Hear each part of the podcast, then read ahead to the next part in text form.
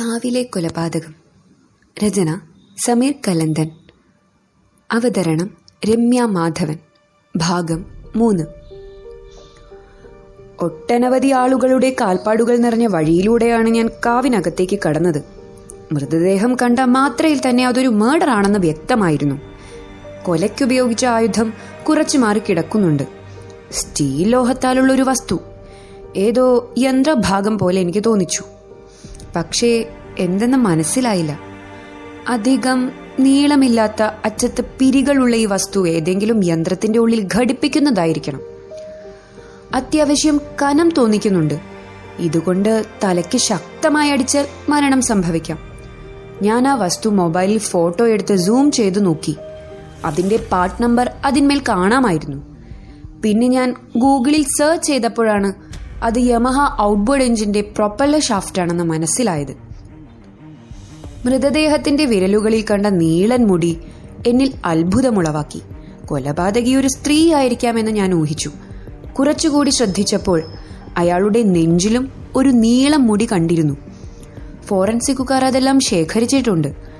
ശതവാഹനന്റെ മുടിയും അത്യാവശ്യം നീളം കൂടിയതാണ്. പക്ഷേ അത് നല്ലതുപോലെ നരച്ചതാണ്.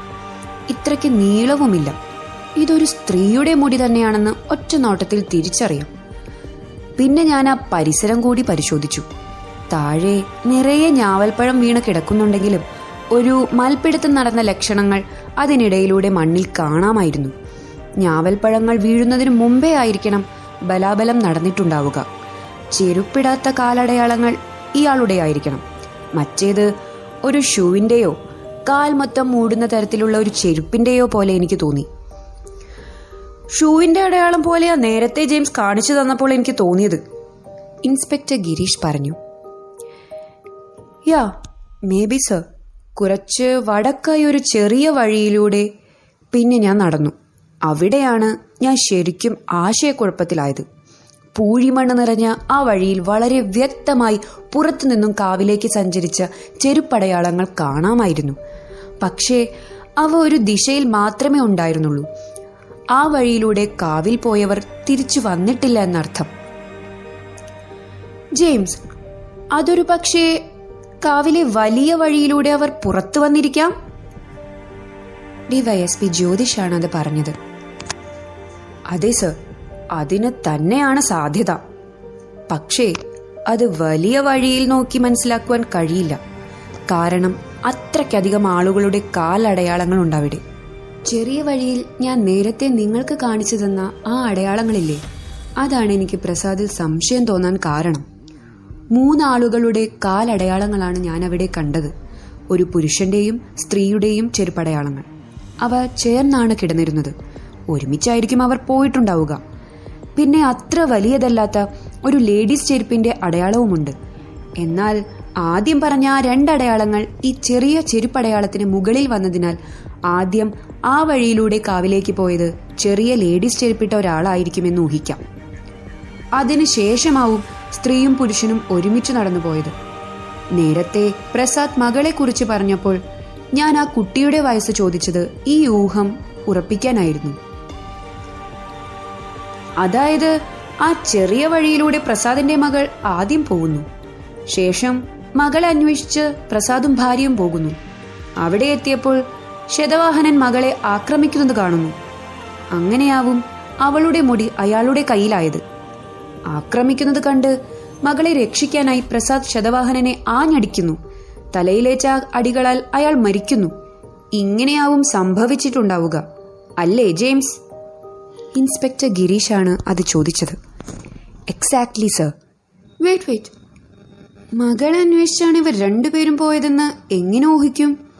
ഒരുപക്ഷെ അവർ ഒരുമിച്ചാണെങ്കിലോ പോയത്? മുന്നിൽ മകൾ നടന്നിരിക്കും. പുറകിൽ അവരും. മുന്നിൽ നടന്ന ചെരുപ്പടയാളത്തിന് മുകളിൽ പുറകിൽ നടന്നവരുടെ ചെരുപ്പടയാളം അപ്പോഴും വരും. മാത്രവുമല്ല കയ്യിൽ ഷാഫ്റ്റ് പിടിച്ചുകൊണ്ട് അവരെന്തിന് കാവിലേക്ക് പോകണം? ജ്യോതിഷ് ഇടയിൽ സംശയം പ്രകടിപ്പിച്ചു. അതെ സർ. അത് തന്നെയാണ് അതിന്റെ ഉത്തരം. കയ്യിൽ ഷാഫ്റ്റ് പിടിച്ചു പോകേണ്ട കാര്യമില്ല. എന്നാൽ മകളെ കാണാതെ അന്വേഷിച്ചു പോവുകയാണെങ്കിലോ?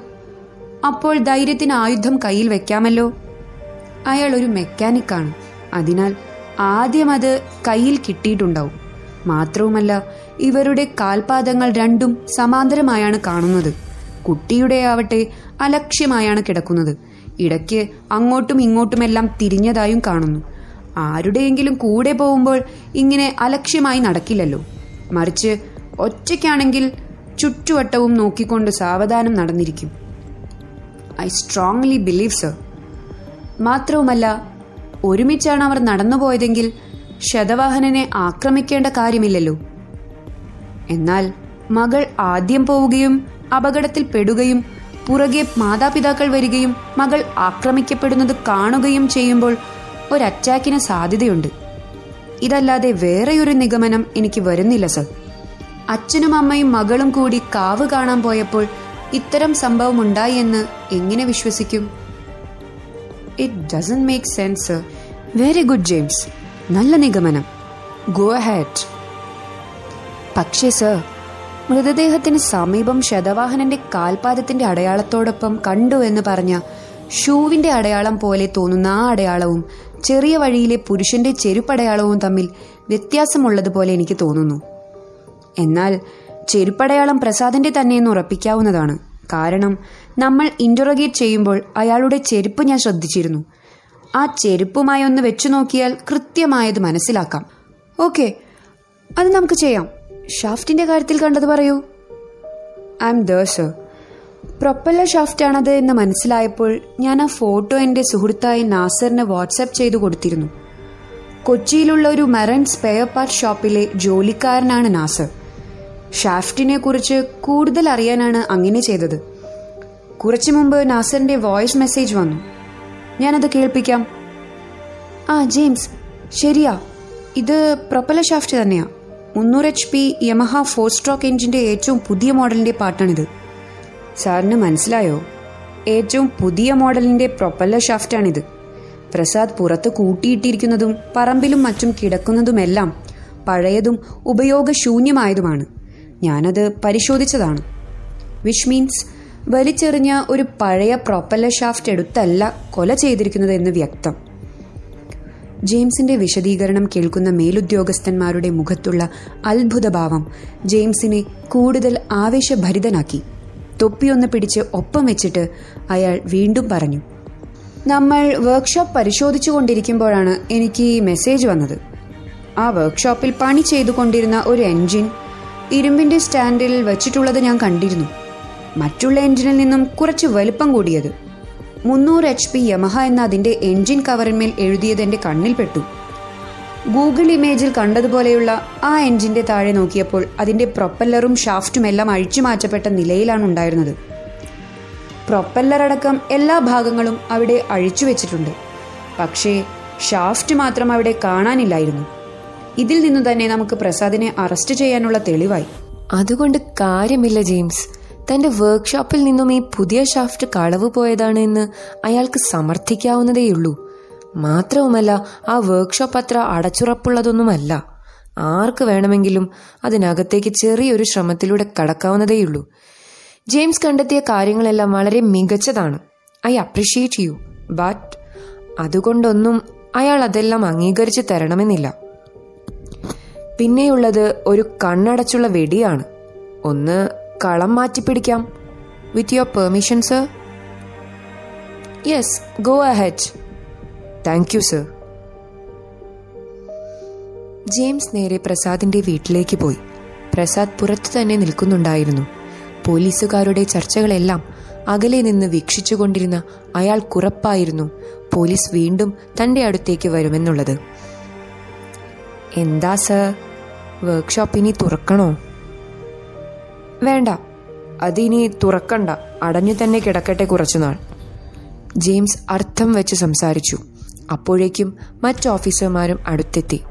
ജെയിംസ് പ്രസാദിനെ നോക്കിക്കൊണ്ട് പറഞ്ഞു പ്രസാദ് ഞങ്ങൾ പോവുകയാണ്. പക്ഷേ അതിനു മുമ്പ് ഒരു കാര്യം കൂടി.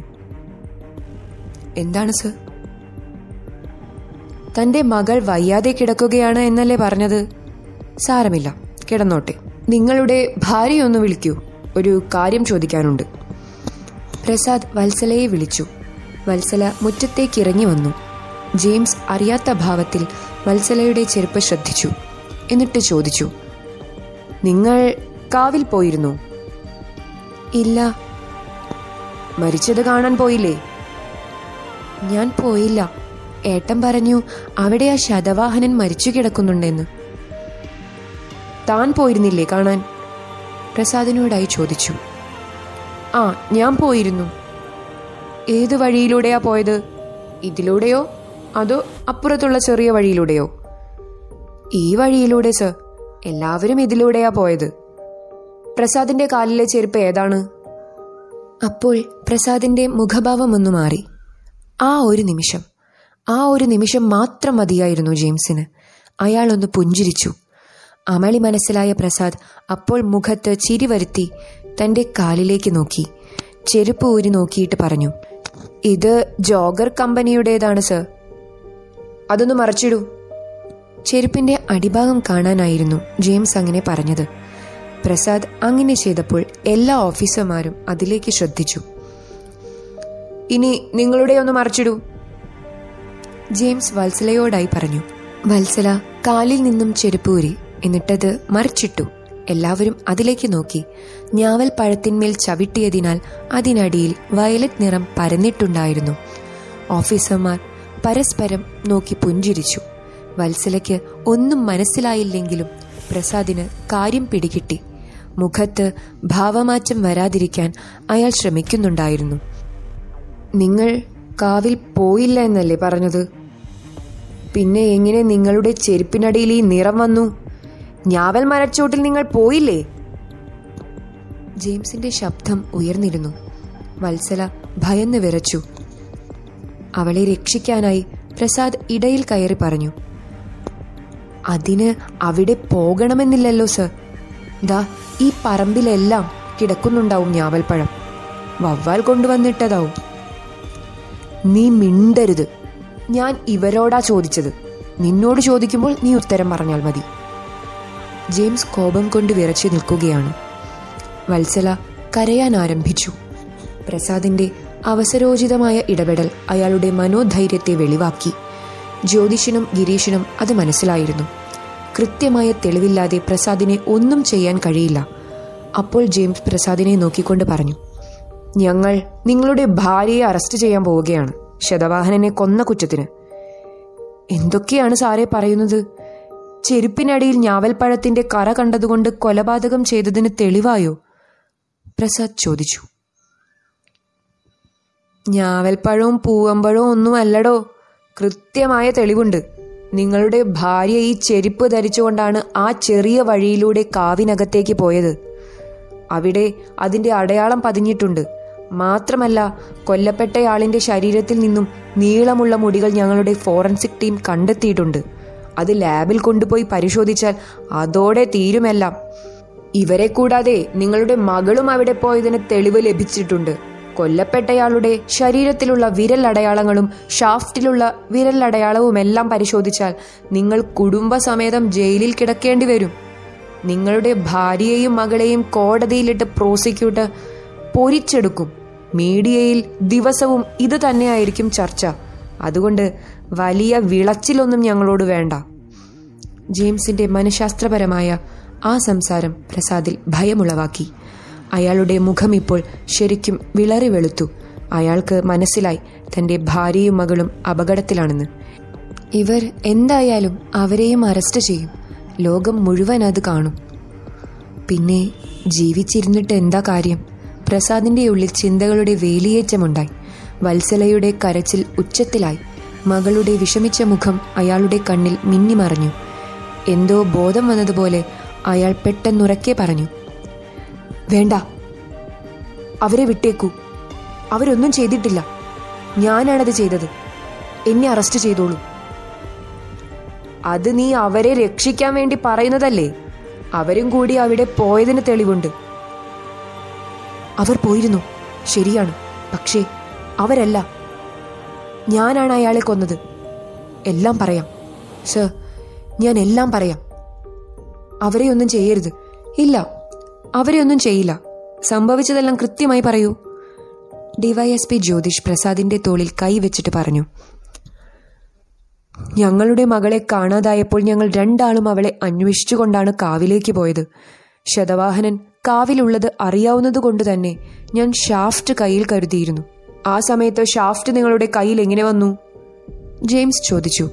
ഞാൻ എഞ്ചിൻ ഓവർഹോളിംഗ് നടത്തിക്കൊണ്ടിരിക്കുന്ന സമയത്താണ് ഇവൾ വന്ന് കാര്യം പറഞ്ഞത്. അതുകൊണ്ടാണ് അപ്പോൾ കയ്യിലുണ്ടായിരുന്ന ഷാഫ്റ്റും കൊണ്ടുപോയത്. ആ എന്നിട്ട്? ഒരച്ഛനും കാണാൻ ഇഷ്ടപ്പെടാത്ത കാഴ്ചയായിരുന്നു കാവിലെത്തിയപ്പോൾ കണ്ടത്.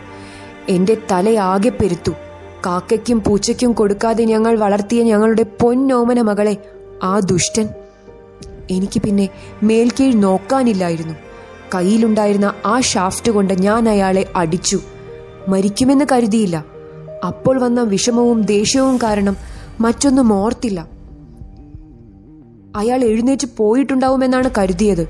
പക്ഷേ നേരം വെളുത്തപ്പോഴാണ് വാചകം പൂർത്തിയാക്കാതെ പ്രസാദ് തല താഴ്ത്തി നിന്നു. വത്സല കരഞ്ഞുകൊണ്ടിരിക്കുകയായിരുന്നു. ജ്യോതിഷ് ഇൻസ്പെക്ടറെ നോക്കിക്കൊണ്ട് പറഞ്ഞു ഗിരീഷ് ടേക്ക് him. ഇൻക്വസ്റ്റ് പൂർത്തിയായിട്ടില്ല.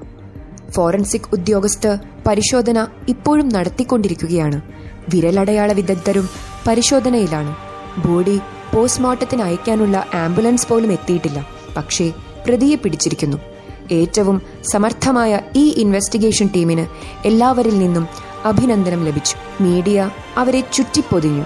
വത്സലയും മകളും കരഞ്ഞുകൊണ്ടിരിക്കെ പോലീസ് പ്രസാദിനെ അറസ്റ്റ് ചെയ്തു. എസ് പി സഞ്ജീവൻ നേരിട്ടെത്തി കാര്യങ്ങൾ ചർച്ച ചെയ്തു. മണിക്കൂറുകൾക്കുള്ളിൽ പ്രതിയെ പിടിച്ച ജ്യോതിഷിനെയും സഹപ്രവർത്തകരെയും എസ് പി അഭിനന്ദിച്ചു.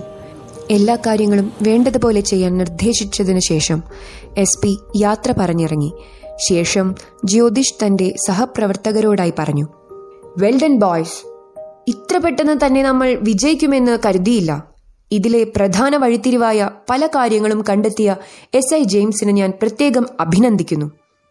ഇത്രയും വേഗം പ്രതി കുറ്റസമ്മതം നടത്തുമെന്ന് ഞാൻ കരുതിയില്ലാട്ടോ. Congratulations James. Manayur S H O Peethambaran പറഞ്ഞു. പ്രതി കുറ്റം സമ്മതിച്ചു എന്നത് ഈ കേസിലെ ഒരു വിജയമല്ല. പോലീസിനോട് പ്രതി കുറ്റസമ്മതം നടത്തിയെന്നത് കോടതി പരിഗണിക്കണമെന്നില്ല. നമ്മളെ അത്രയ്ക്ക് കോടതിക്ക് വിശ്വാസവുമില്ല. നമ്മൾ പ്രതിയെ മർദ്ദനം മൂലമോ വാഗ്ദാനങ്ങൾ നൽകിയോ നിർബന്ധിച്ച് സമ്മതിപ്പിച്ചതാവുമെന്ന് കോടതിക്ക് അനുമാനിക്കാം. അതിനാൽ പ്രതിയെ തെളിവെടുപ്പ് നടത്തണം. Girish follow the procedure yes sir police വിചാരിച്ച പോലെ തന്നെ എല്ലാ കാര്യങ്ങളും നടന്നു. മനയൂർ ഒന്നാം ക്ലാസ് മജിസ്ട്രേറ്റിന് മുൻപിൽ ഹാജരാക്കിയ പ്രതിയെ റിമാൻഡ് ചെയ്ത് ജുഡീഷ്യൽ കസ്റ്റഡിയിൽ വിട്ടു. ശേഷം സബ് ജയിലിലേക്ക് അയച്ചു. ആളും ബഹളവുമെല്ലാം അവസാനിച്ചു. നല്ലാണിപ്പുഴ പിന്നെയും ശാന്തമായി ഒഴുകി. ദുഃഖാർത്തരായ വത്സലയെയും മകളെയും ആശ്വസിപ്പിക്കാനായി അയൽക്കാരിയും കൂട്ടുകാരിയുമായ സോഫിയും ഭർത്താവ് തോമസും മിക്ക ദിവസങ്ങളിലും അവരുടെ വീട്ടിൽ വരുന്നുണ്ട്. എപ്പോഴും റൂമിൽ തന്നെ ഇരുന്നിരുന്ന മീനാക്ഷി പതുക്കെ വീടിന് പുറത്തേക്കെല്ലാം ഇറങ്ങിത്തുടങ്ങി. അച്ഛനില്ലാത്ത ദുഃഖമുണ്ടെങ്കിലും ഭീതിയിലാഴ്ത്തിയ ആ കറുത്ത ഓർമ്മകളിൽ നിന്നും അവളിപ്പോൾ മുക്തയായിരിക്കുന്നു. മുറ്റത്തെ ചാഞ്ഞ മാവിൻ കൊമ്പിൽ ചാരി നിന്ന് മുന്നിലൂടെ ഒഴുകുന്ന നല്ലാണിപ്പുഴയിലേക്ക് നോക്കി നിൽക്കെ മയിലിനെ പോലെ മനോഹരിയായ ആ സുന്ദരി പക്ഷി കാവിൽ നിന്നും പറന്ന് മീനാക്ഷിയുടെ മുന്നിൽ വന്നിറങ്ങി. അതിനെ കണ്ടതും മീനാക്ഷി ഭയം നഗത്തേക്കോടി അതുകണ്ട് ആ പക്ഷി ചിറകിട്ടടിച്ച് പറന്നുപോയി അതിന്റെ ചിറകടി അന്തരീക്ഷത്തിൽ അലയടിച്ചു. വീണ്ടും ഒരു ദുരന്തത്തിന് മുന്നറിയിപ്പായിട്ടെന്നോണമോ? അതോ വരാനിരിക്കുന്ന യഥാർത്ഥ നായകന്റെ അകമ്പടിയുടെ അലയൊലിയായിട്ടോ?